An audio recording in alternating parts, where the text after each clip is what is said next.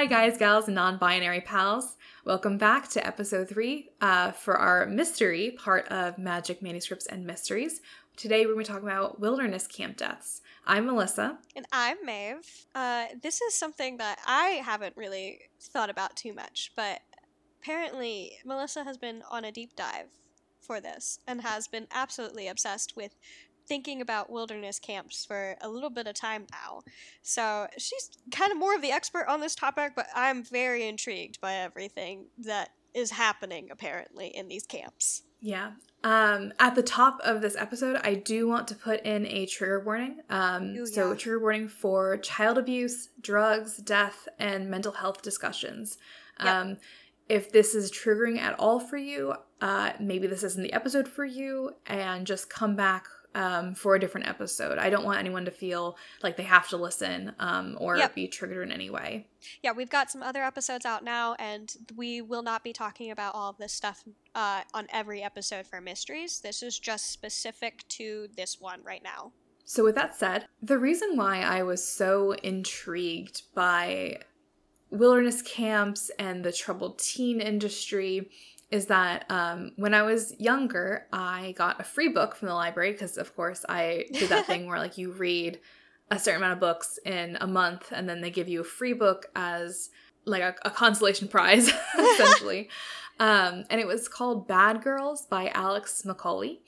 And this was actually a book about a teenager who gets into trouble with, she gets pregnant, as a teen by an adult.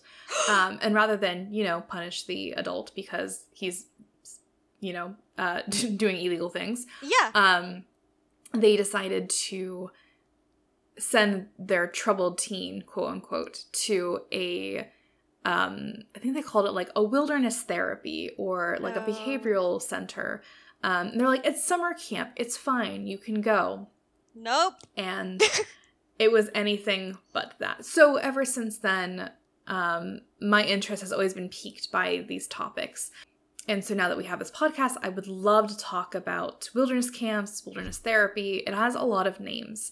Yeah. I actually like, I was looking into this and it's like, apparently like there's no solid name for what these are. There's got like multiple names, which is kind of difficult to pin down what these are and what they should or should not be doing type thing, right? Right, yeah. So essentially, what is a wilderness camp? Like we said, it goes by many names. So there's wilderness therapy, there's outdoor behavioral healthcare. And the study I found, there's a lot of studies I have, and they'll all be noted in our show notes. Mm-hmm. There isn't one set name for these groups, and that's what the research has also said, which, again, makes it hard to pin down, like Mae was saying, what these camps should or should not be doing, and also classifying them. Mm. Because if you have, you know, you have therapy, and therapy is underneath one word, but then you have umbrella groups of different types of therapy. But they're all classified and they're all kind of universally known. And so that makes it easier for someone to sit down and be like, okay, when we're looking at this kind of therapy, how are we taking care of our patients? Whereas if there's different names for one thing, it can kind of be confusing and maybe a little bit easier to deceive people. Yeah. Into thinking that this might be something good when it might not be. So from the Office of the Juvenile Justice and Delinquency Prevention Literature Review of 2011, wilderness camps or challenge programs or wilderness therapy programs are residential placements that provide participants with a series of physically challenging outdoor activities designed to prevent or reduce delinquent behavior and I cannot pronounce that. Recidivism? I am dyslexic. We are both dyslexic. So, you know, a lot of fancy words to kind of coerce you into thinking that this is a challenge program or a wilderness therapy where, I guess, patients or participants, as they say, are put in to physically challenging outdoor activities in order to reduce or prevent delinquent behavior, whatever that delinquent behavior is that is deemed delinquent. Yeah, like, are we classifying, this is something I had a question on for this. Are we classifying delinquent behavior as also like you just went through severe trauma and are depressed and now you're a delinquent, like, and you're acting out you're traumatized, right? Yeah, like, so we're gonna put someone who has severe depression in with someone who has anger issues, right? That sounds like a fantastic mix, apparently. But it's also, like, from what I was looking at, I was like, these are done sometimes by court order, or like parents who feel like, and quote unquote here, control their child, they can't do that anymore. So it sounds wonderful, though. From like that description, it's like, oh, we're gonna send our kid, they're gonna get therapy, and gonna go outside and play, and, you know, go through some challenging obstacle courses and stuff. Yeah, that's not the case sometimes. Right. And so also pulling from that book, Bad Girls, that I had read, this was also mentioned in the book. And I'm not taking this as like evidence or research-backed evidence. But there were kids who were at that camp in the book who, you know, had behavioral issues and came to the camp as it was advertised. But there were also some other girls who went to the camp because their parents couldn't afford to send them to an actual summer camp. Oh, no. And so there's one character who goes and she's like, oh, well, you know, my parents couldn't afford summer camp, so I came here, and it's not what I thought at all. So, again, not basing this off of actual researched evidence, but I'm sure that there are some kids who came to these programs thinking it was maybe a hiking trip or like a summer camp, and they got the complete opposite. Like, I feel like some of us have gone to camp growing up. Like, I went to Girl Scouts, and so I went to camp, and that was a ton of fun. So as someone who's, like, reading this and went to camp and did, like, this physically challenging outdoor activities that they're talking about, yeah, this seems like a fun trip. But at the same time, it is not, apparently. Like, I'm not saying that it's all of them. Maybe some of them are helpful. I'm not going to demonize all of them, but from what we've seen and what we've heard and the research that, at least you've done some research on this, I just, I know some of it, but it doesn't seem like a good thing. Yeah. I will say there are quite a lot of people, when I did do my research, that were commenting in posts. Again, this is not evidence-based. This is just anonymous people posting about their experiences. Yeah. Who did say, like, without this group or without this therapy, this wilderness camp, I would not be here. Yeah. And so, you know, you can't disprove that. And you can't say, like, well, your experience doesn't matter, because there are, like, 30,000 to 50,000 youths each year that are going through these programs. Whoa. So to say that all of them had a bad experience is not the case. Like, there are people, like, that's a lot of teens. So there are teens who have grown up and look back on their experiences at these wilderness camps and do say that they did have a good outcome. Yeah. But I think what we are talking about this, it's not those good outcomes that we're talking about. It's what happens when things can go horribly, horribly wrong. Yeah. Yeah. So I wanted to focus on that aspect. In 2008, the OBH, which is the Outdoor Behavioral Healthcare, which is also wilderness therapy, which is also wilderness camp, in the United States included approximately 150 programs serving 30,000 to 50,000 youth each year. Now, a lot of the studies that I'm pulling from are a little outdated. So you're going to find 2008, 2007, 2011, and that's because there isn't a lot of government oversight for all of these therapies. There's 150 programs that they found in 2008. Wow. And so there's very little oversight. So there's nothing that's very current or up to date, really. Yeah, even the one that I did find that was like the one that you mentioned earlier, the Office of Juvenile Justice and Delinquency, that's from 2011. So even the government... It's been 11 years. The government's a little behind on this from what I could see. Yeah. So kind of looking at that 150 programs with 30,000 to 50,000 youths. There was a 2013 study that found that 77% of youth moved into a residential treatment following one of the outdoor behavioral healthcare programs. Oh my gosh. Which meant that the healthcare that they received, that wilderness camp, was not enough, and they needed another treatment that was more residential rather than being outdoor. That makes me sus. Mm-hmm. Because, like, these are supposed to be places where people can go and they can get help. And the fact that they have to go back in for help, yeah, sometimes it's going to happen. But 77%? Mm-hmm. That's an insane amount of kids probably coming out with more trauma than they went in with and are being sent to a different place to receive care. Like, that's insane. And so that's not the worst part of it either.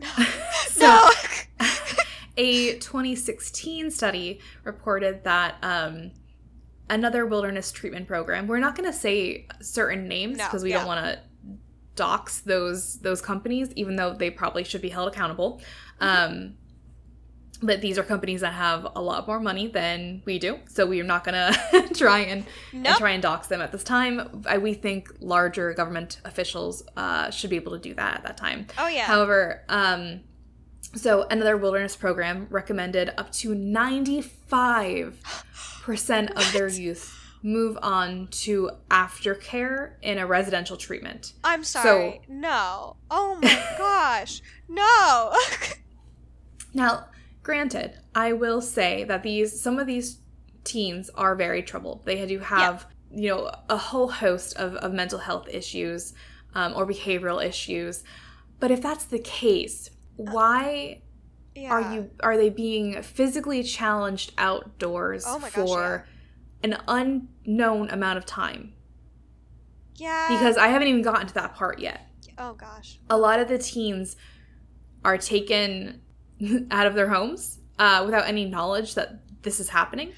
And they are not told when they get to go home. They are not told how long their stay is. Oh, no.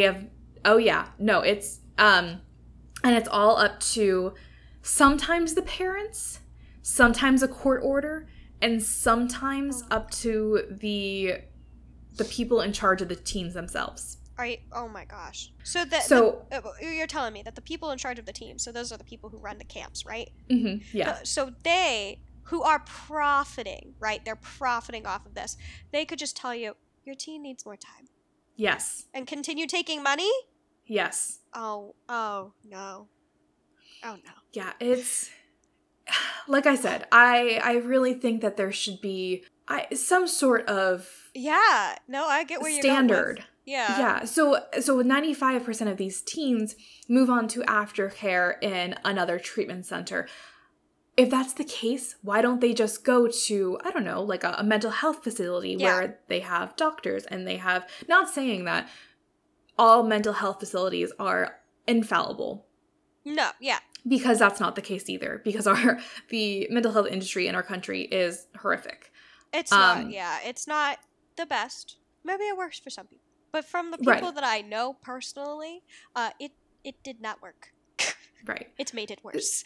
And so, if 95% of these youths are going to a mental health facility after this wilderness treatment, why weren't they there to start with? Like, why did, it just feels very much like you took the parents' money or you took the government's money if it was a court order and you ran with it. And then at the end of their stay, you were like, well, we didn't really fix them. Or not fix, because fix is not the correct term here. We didn't help them. We didn't give them the tools to be able to get treatment for what they need treatment on. So, like, you need tools. Like, I personally have anxiety. I need tools to get through my day. I was taught that through therapy. Thank you. Thank you to my parents for giving me therapy. But I don't know. If someone were to come and take me and my parents would think that the best things were happening for me, right? Because they believe that these places would probably be good for me. And yet 95%, I would probably have to go back to another treatment facility, which would be another form of financial weight on my parents. Mm-hmm. That's just, oh gosh. Oh no. So the median length of these stays was, in a research article, was found to be 70 days, whereas the mean is 90 or 89 days. And they They say that the median is more likely accurate because the data included extreme scores, such as participants who stayed for 200 to 300 days. Why? Why? Right. So they're like, oh, you know, our research is kind of skewed because there are some teenagers who stayed for over 200 to 300 days. So let's just look at our median length, which was 70 days, which is still 2 months and change. Yeah.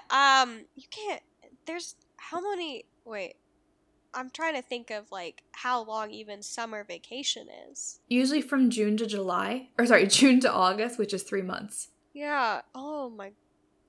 This is horrific. Mm-hmm. Oh yeah. My gosh.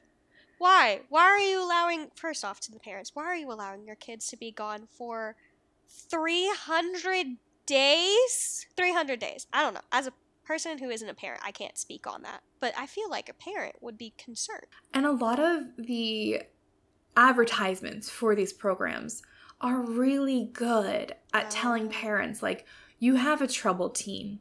We know how to take care of them. Oh. And, you know, for some parents, they feel like they're at their wit's end. Yeah. And so they'll do anything. They'll pay anything to get their child the help that they think that they need. Yeah.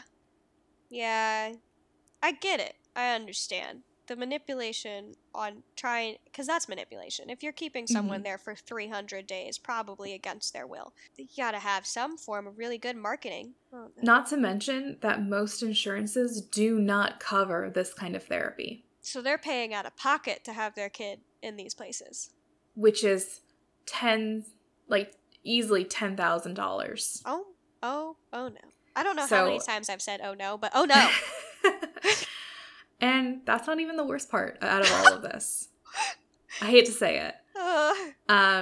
So a 2007 from the Government of Accountability Office, or the GAO, reported finding that they found significant evidence of ineffectual management that led to the death of 10 participants. What? Including poorly trained staff and a lack of sufficient food. Wait, how do you have a lack of sufficient food? How do you do that? I'm sorry, I get the poorly trained staff part. I can get that because, you know, I just expect that.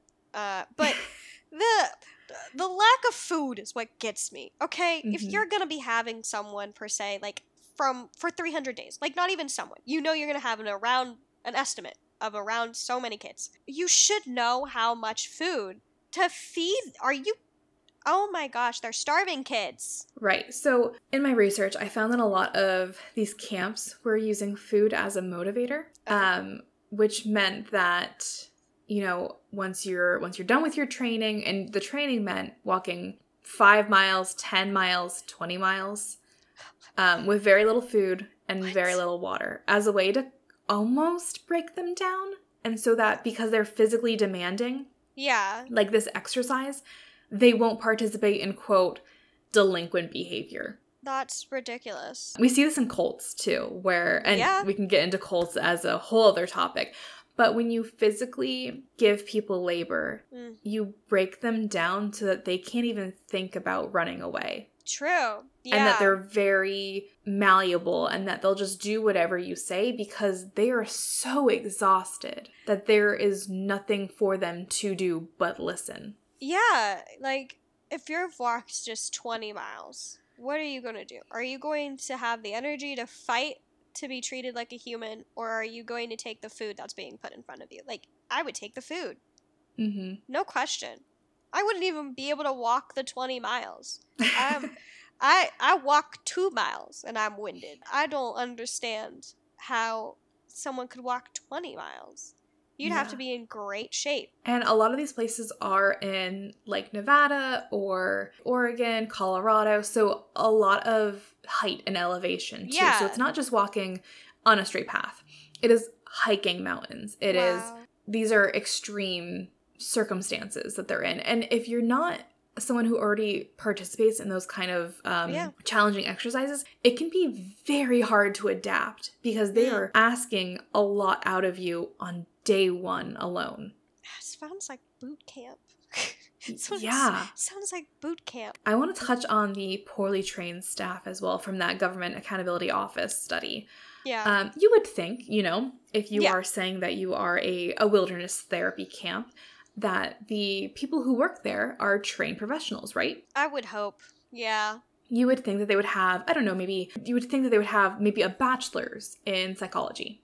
I would hope for more, but yeah. Just, you know, maybe they're not like the top person there, but maybe they're one of the counselors. And you would think that they would have just the barest idea of how to take care of these like teenagers that they are in charge of. Or if not that, that they would have someone on staff who was a trained medical expert, like not exactly like a doctor, because, you know, these people are going on the hikes with these teens, but I would expect maybe a nurse practitioner. Someone who, first aid, literally anything. Yeah, first aid. That's something you need to run a camp. Not the case. What? Not even. Oh. Not even first aid. In some of these camps, there was a nurse on staff. Okay. Sometimes. Oh. Or there was, you know, someone at the camp itself where there was like a doctor, or they had some sort of mental health like therapist sometimes. But they did not go on the hikes with those teens. What? So these teens are going with counselors for a majority of their day without access to those professionals. But it's supposed to be a camp to help with those things. Like, I don't get it. Like, you need help with a psychological thing or like trauma. Working out. Fantastic, gotta say. You get a lot of good chemicals going up in that brain of yours, and it disperses around your body. Fantastic. Putting someone to the point of fatigue with no mental help whatsoever is going to make their mental state worse. Mm-hmm. And that's not to say that, you know, exercising can't assist you and help you with your mental health. Yeah. Because, you know, there are studies that prove that, you know, with exercise, the right diet, and you know, the right mental health facilities and, like, places that you can go to where, like, go see a therapist, exercise and diet can help a lot. But sometimes you need more than that. Yeah, and that's okay. And that's okay. And for these teens, they weren't having the proper access to it. It was very heavily on, let's get you to do this exercise. Sometimes we'll give you food. Oh, no. And then if you're really good, you get to go home at the end of this. Oh, no. That last part there. If you're really good, you get to go home. Honestly, if my parents put me through that, I wouldn't want to go home. I wouldn't. I would not respect them for what they just did to me. Because that's prison. That's basically prison. That's not treatment. That's horrible. These poor kids. And I do remember that there was a show way back in, like, I want to say, like, the 2010s or the 2000s, where there was a wilderness camp shown on TV. Oh, yeah! Wow. And it was, like, a bunch of teenagers, and they were, like, in a wild, wild west situation. I don't know if this was a fever dream. No, because I do have a thought process of something similar. Sound out in the comments. Yeah, or send us an email if I'm, like, just... This was just a fever dream. But I do remember that it was on TV, but I don't think it lasted very long. And I'm thinking that's because they found that this was not okay. Yeah. I know. I feel like this is going to be a multiple-parter because I might go back and do some research on this because when you record stuff for TV, there are certain laws and certain things that you have to sign up to make sure that you are in the parameters of, like, working legally. Okay. And I have a feeling that because these teenagers were on this show, maybe... Was it called Scared Straight? No, that's something else. That's a different one. Yeah. But I have a feeling that because these teenagers were on this show, they couldn't do the full extent of the quote-unquote wilderness therapy that they wanted to. Yeah. The counselors, not the teens, I should say. Yeah. Because when you record minors for films or, like, even on Broadway, you have certain hours of the day that they can be working, and then they have to go to school or, like, relax. Like, you have minor laws, which vary state by state, I'm pretty sure. But I have a feeling that because it was being recorded, they couldn't do anything to the full extent of what they wanted to do for these teens. Yikes. Okay. But I would love to do more research. And if you're enjoying this, let us know, and we can do a whole like deep dive into this, because it is horrifying and fascinating at the same time. Yeah, like this is some terrifying stuff. Like, just putting myself in the thought process of like a teenager, already troubled as is. Like, I feel like as a teen, you are troubled. You are already troubled. Like, I don't care. There's probably a spectrum of how troubled you are. You are a teenager. Nothing is okay. Your body's doing weird things, and the world is on fire. That's a normal teenage experience, right? Mm-hmm. Okay. Yeah. Thank you. Like, this isn't... I already know I'm mentally ill, but, like, I also like to make sure that I'm not crazy sometimes for being like, you know, teenager, that was really rough. Yeah. Life was horrible. And, like, as a teenager, life is so tumultuous. Like, you are going through so many things. Like, whether that's, I don't know, I feel like when you're a teenager, you're just starting to get certain freedoms that you didn't have as a kid. Yep. A lot of kids go through bullying, and that kind of carries through to teenager. They even have social media, which is way more than what you know, the generation before us had. And so there is this distinct difference of, you know, the parents' generation and the teenage generation, where certain things aren't lining up. Like, teenagers now have social media, whereas their parents did not. Mm-hmm. And it's kind of this inability to kind of reconcile these two generations. And this might be viewed as a troubled teen because, like, maybe they're getting bullied online and they can't tell their parents about it, so they're acting out at home because they don't know how to feel their feelings. Yeah. And their parents are like, I can't handle you. You need to go to this camp. There were plenty of times where I think my parents got really frustrated with me. And, like, it wasn't just social media growing up with that. It was a lot of other things that I just was like, you know what? I'm going to keep that locked in. So, yeah, I think there's probably times when my parents sent me to Girl Scout camp to just have someone fix me. Or, not fix me, but make me happy in a way that they were obviously not able to do at that time frame. And then I eventually opened up and things got better. But yeah, or even just to have kind of, you know, if you have a teenager who's, you know, moody or grumpy, you can send them to a regular summer camp. That's where they'll go meet some friends, and then they kind of get, I hate to say, like, a reprieve from their kid, but they do. Yeah. And I wonder if these parents are, like, at just such a wit's end that a normal summer camp just won't cut it anymore. Because, like we were saying earlier, like, 300 days, like, as a parent, I gotta just, like, I'm not a parent, but as someone, like, I know my mom was so upset seeing me go to Girl Scout camp every single year. And every single year, I just walk away. I would just be like, bye. I'm gonna go have the time of my life and have fun. But for my mom, she's such a loving person. So she was just like, my daughter has left me. So I'm just like imagining 300. You really got to be at your wit's end for allowing your child to be away from you for 300 days. Because that's too long. Yeah. Or... and I hate to even say this, but I would assume you would have to have a lot of money and very little interest in your child at that point. Which is, like, the worst case scenario. Because, like, even then, like, if you're being manipulated to think that this child is doing good for your kid, that's not really on you. That's on the people who are manipulating you. But if you are a person who are like, you know what, I've got a lot of money and I don't have time to deal with you. I'm just going to send you this camp, but have fun.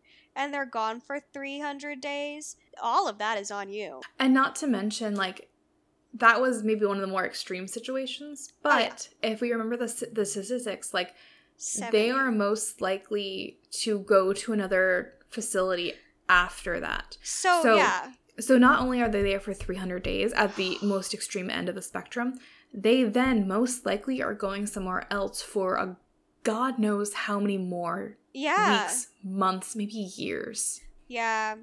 Oh, that's horrific. Oh. Yeah. So this just feels very using the words of the GAO report, ineffective management. It just feels ineffective. It feels like nothing here is working.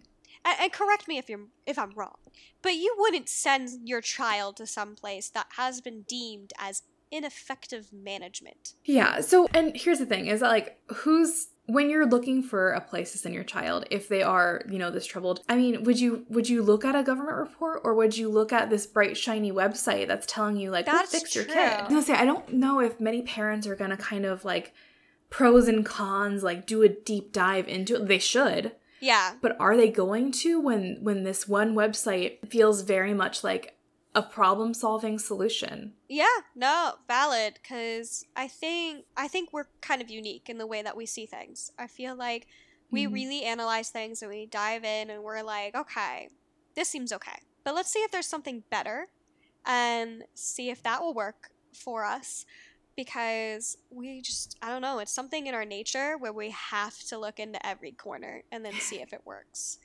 But yeah. I guess, yeah, if you give someone the shiny pamphlet and they're not necessarily someone who's going to think the worst outcome of something, then they're going to be like, you know what, my kid really needs help and I can't give them this help. Let me send them to a camp where they can go pet horses or go for long hikes, contemplate life. And this was also early 2000s, I'd say. So, I mean, yes, the internet is a thing, but are parents using it as much as, like, we now know how to use it? I don't think so. I mean, I might be wrong, but, like, I don't know. I don't think that we had the full viewpoint and scope of what the internet could do, and that, like, the internet can lie.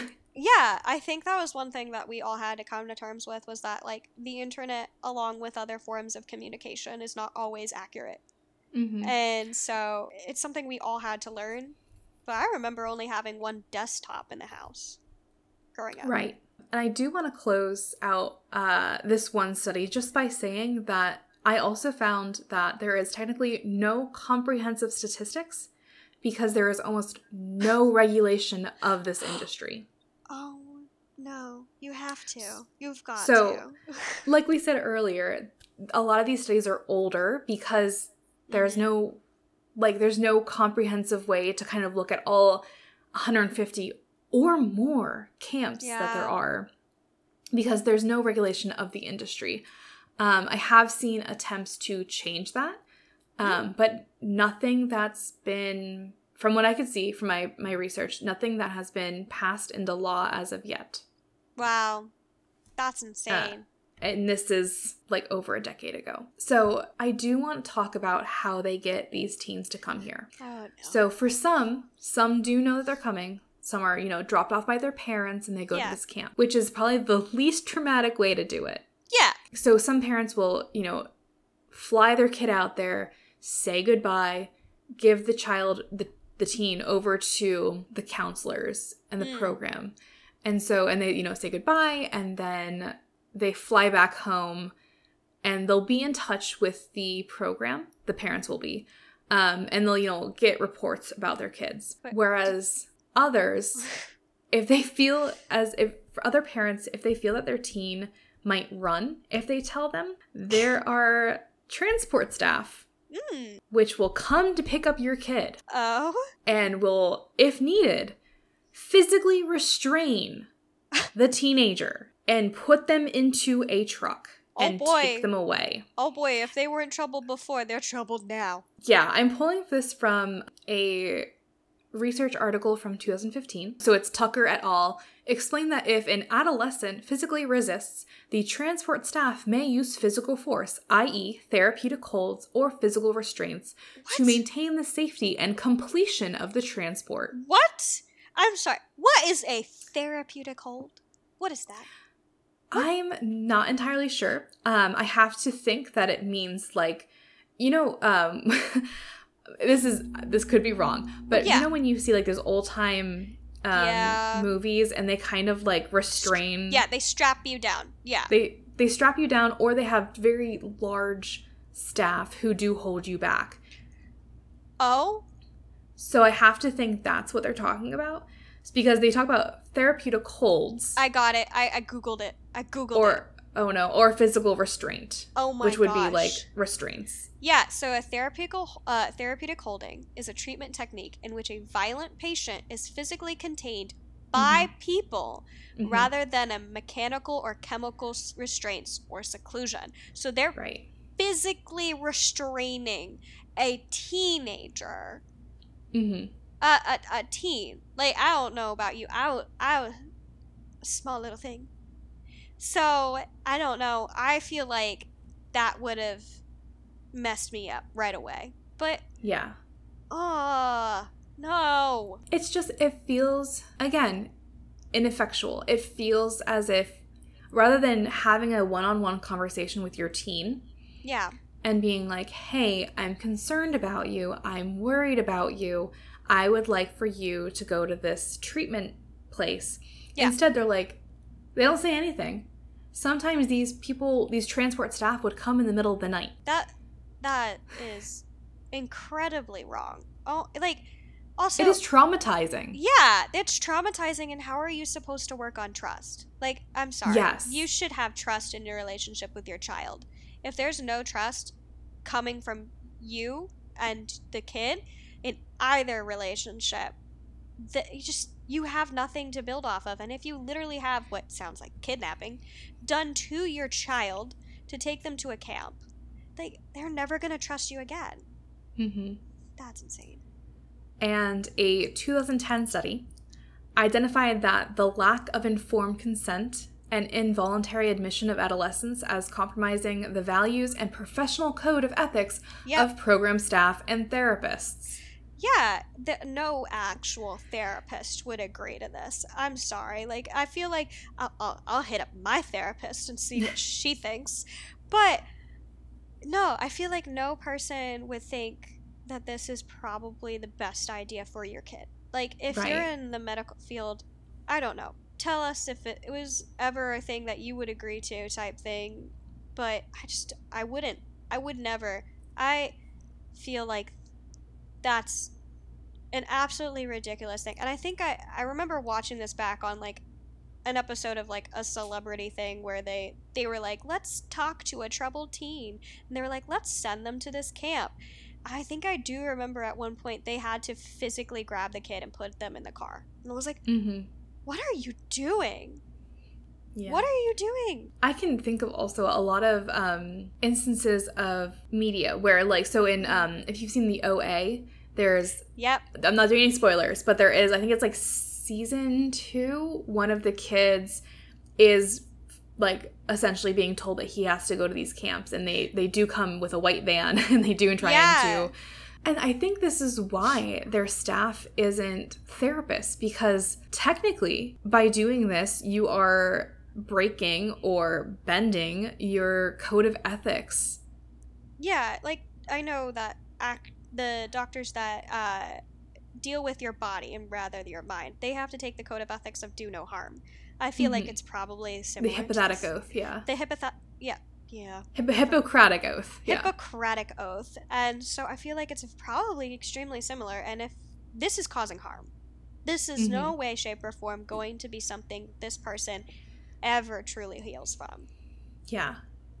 And, yeah. like, it's very traumatic, especially if they come at night, because who's to say that you're not going to then have essentially PTSD yeah. of people breaking into your home and sometimes...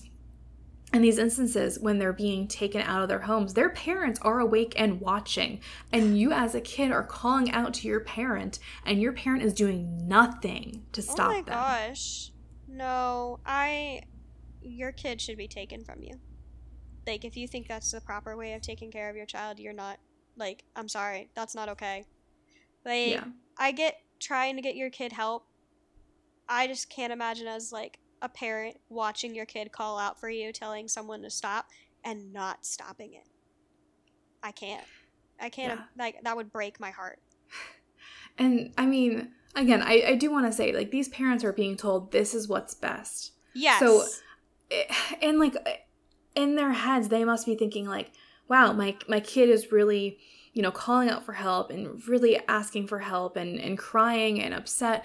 But I know that they told me that this is going to happen and I need to see this through because their behavior is not going to change. And it's like, yeah, it's just a cyclical cycle. And like, as this child is asking for help, like scared, terrified, their parent is thinking, no, you know, this is the only way to fix this behavior. This is the only way to fix it. And like, I can't trust the feelings that they're currently having because they're still not quote unquote fixed.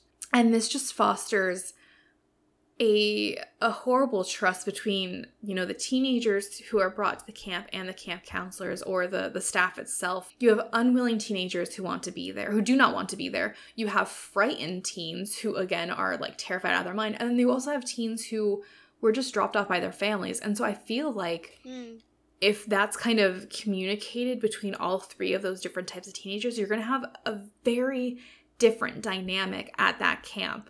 Yeah.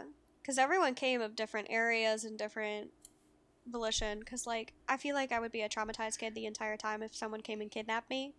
Mm-hmm. And then I would still be anxious if I was dropped off. But I would be more trusting that my family is doing what's right for me. Yeah. And so you have these, you know, three different types of teens. Unwilling, frightened, and dropped off by their parents. And granted, the ones that are dropped by their parents could also be unwilling and frightened. Yeah. But they weren't kidnapped in the middle of the night. Yeah, they get a little one-up in the less trauma area. I find that could make a breeding ground for distrust amongst the teens and being like, well, my parents wanted me. They just dropped me off. Versus well, my parents, like, had someone kidnap me. I could see that turning very bad very fast. Yeah. Rather than having them all come in on the equal playing field, having them go to therapy, having them maybe do, like, art therapy, like, talking in circles, like I don't know. I feel like if they all came in at the same equal playing field and they all had the same access to therapy, this would be much different. Yeah, and it's like, if you center it around, we're trying to help you regardless of whether or not you want it, but doing it in a way that's like art therapy or talking, that's better than we're going to send you for a 20-mile hike and you can get a meal. Like, that's not help. That is, I don't even know, breaking someone. That's literally breaking someone. I think what's super important to also think of is when you're a teenager, a lot of your life revolves around your social life, like your friends. Yep. Yeah. You are usually cut off from your friends, and in certain cases, for a lot of teens, they are flown to a different state. Yeah. So they're cut off from their friends, from anything that's familiar. They don't know any of the people that are around them. Yeah. And usually their phones are taken away and they have no outside contact. And their friends who might be asking their parents, like, hey, where's Sally? The friends are told, she went away. That's it. She went away? Yeah. Oh. So a lot of times the idea here and why they do this is because maybe the friends are contributing to that bad behavior. Well, yeah, okay, yeah. I had friends growing up that were not good influences on me, so I get that. But at the same time, like, I don't know. I have an anxiety disorder. People scare me. That's the gist of everything. People and new things are absolutely terrifying. So taking away the people that would, like, calm me, yeah, I couldn't do that. No. And it really leaves these teens to have a dependency on the staff at these camps. The staff, and then, like, you have to figure out where you fit in the social hierarchy of the place. Like, are you a loner? Or are you going to be a kid who's going to actually talk with people type thing? And I know myself as a teenager, I would have been a loner. I couldn't talk to people. Mm-hmm. Like, absolutely not. Girl Scout camp, different. I was social butterfly at Girl Scout camp. But if you sent me away to, like, this type of thing, no way you could get me to talk. I feel like I also wouldn't be talk because I'd be traumatized. Like, that's the thing. And we also have to remember that these kids, some come here because of their parents. Some come here because they are court ordered, which means that they probably did something that they had to go to court for. Yeah. Yeah, so it's not just behavioral issues of, like, my kid's acting out. I need them to go somewhere so that they can change their behavior. Some of it is, this is a teenager who went to jail, or this is a teenager who went here because they were able to get like a plea deal and went to this camp instead of going to juvenile jail, which I feel like are two very distinct things. They really are. Like, and not to say that the kids that go to jail are not redeemable or good people, but they're just on a different level as someone who has severe anxiety or depression than on the side of they've committed a crime. Mm-hmm. It's just a different level. And I don't know. I feel like mixing mental illnesses that don't really correlate to one another is going to be bad too. Mm-hmm. As I had mentioned earlier, like there is technically, you know, food abuse or water abuse. They're not getting, sometimes they're having water and food be used as a motivator in order for them to do certain tasks. So that's happening. I do know that in certain cases, some of the counselors have weapons. What? Yes. Like, again, what I'm not saying. What are we talking about? Weapons? So there have been reports, and there is a wilderness camp death list of everyone who has died from wilderness camps. Oh my God. And there are some reports that some teens who were trying to run away were shot. What? You can't shoot a teen? So some counselors and some camps do own guns. No. First off, your kid is running away. There's an obvious reason why your kid is running away. And you're just going to shoot them? Mm-hmm. First off, run after them. If you're doing the 20-mile hike and this kid is doing a 20-mile hike and they're able to run, you bolt. You grab them. You don't shoot them. And so I do want to say that these are usually middle-class teens. There is an author of the book Help at Any Cost, How the Troubled Teen Industry Cons Parents and Hurts Kids.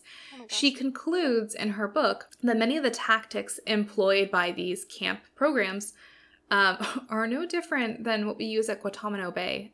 So there's no waterboarding, but she has documented cases of emotional attacks, physical abuse, withholding of food, water, and sleep. So this is all abuse. Like, this is not something that is going to help teens. Well, good on them for not waterboarding children, but are you joking? Like, emotional attacking, abuse, like physical abuse, whether that's like anything, like punching, why do you think you're going to be able to get away with that? And they've gotten away with it looks like. Yeah. And like we've said, like there is no government oversight. There are no national standards that have certain parameters in these camps. This is ridiculous. Wow. Yeah. I mentioned it a little bit earlier. I was just talking about like the Office of Juvenile Justice and Delinquency place. That one says like a lot of the things that they do are like really nice, helpful things, and a few of them are like specifically gendered based. So they specifically cater to young girls, it says, and it's like we're gonna help them through sexual assault trauma or something along the lines of that type of stuff. I am terrified to think what they believe is good. After hearing all of this, is good for teens, specifically young girls who've been through that type of trauma. Like, I don't know how you would go about helping them at one of these. Like, that's absolutely insane. But yeah, that's what I found, because I was looking at it from the point of view of like, let's see what the government has done. And it seems like they run their own camps type thing, but they specifically say it's different than, like, the camps you send your kid to that's, like, army-based type thing. Or, so, like, anything like that. So it seems like there's these wilderness camps that have no government oversight. There are, you know, military camps. Yes. And then there's this other government-run camp that specifically caters to young women. Yeah, it seems like a lot of them are for young women. I'm going to look this up. I'm just very curious. Okay, so it's the Office of Juvenile Justice and Delinquency Prevention. Yes. It provides national leadership, coordination, and resources to prevent and respond to youth delinquency and victimization. The office helps states, localities, and tribes develop effective and equitable juvenile justice systems that create safer communities and empower youth to lead productive lives, which is a lot of fun words to make people feel as though they are empowering youth and stopping them from, you know, being delinquents. Yeah. Again, and I paused on tribes because I'm a little confused. And if anyone knows more than me, feel free to email us at magicmanuscriptsmysteries at gmail.com. But I'm pretty sure that tribes, indigenous tribes, are sovereign. Yeah, they are. So why is the government coming in and feeling the need to... Yeah. I mean, I know this is not new for the government. Nope. But it feels very much like the American Indian, like, residential schools, as well as the Canadian Indian residential schools. And that makes me worried. Yeah, and for people outside of the country, basically, to give an overview of what I know from these camps. If you know more, that would be great to know, because I'm still trying to educate myself on this.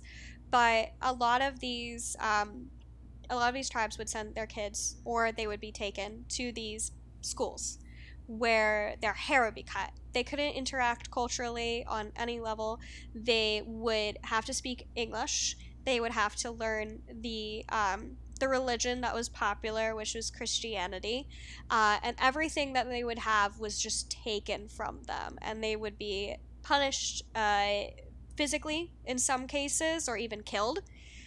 So yeah, the thought process that they're mentioning tribes seems kind of strange. Like, maybe they were trying... Suspicious. Yeah, maybe they were trying to be inclusive, but at the same time, like, as you mentioned, they are sovereign.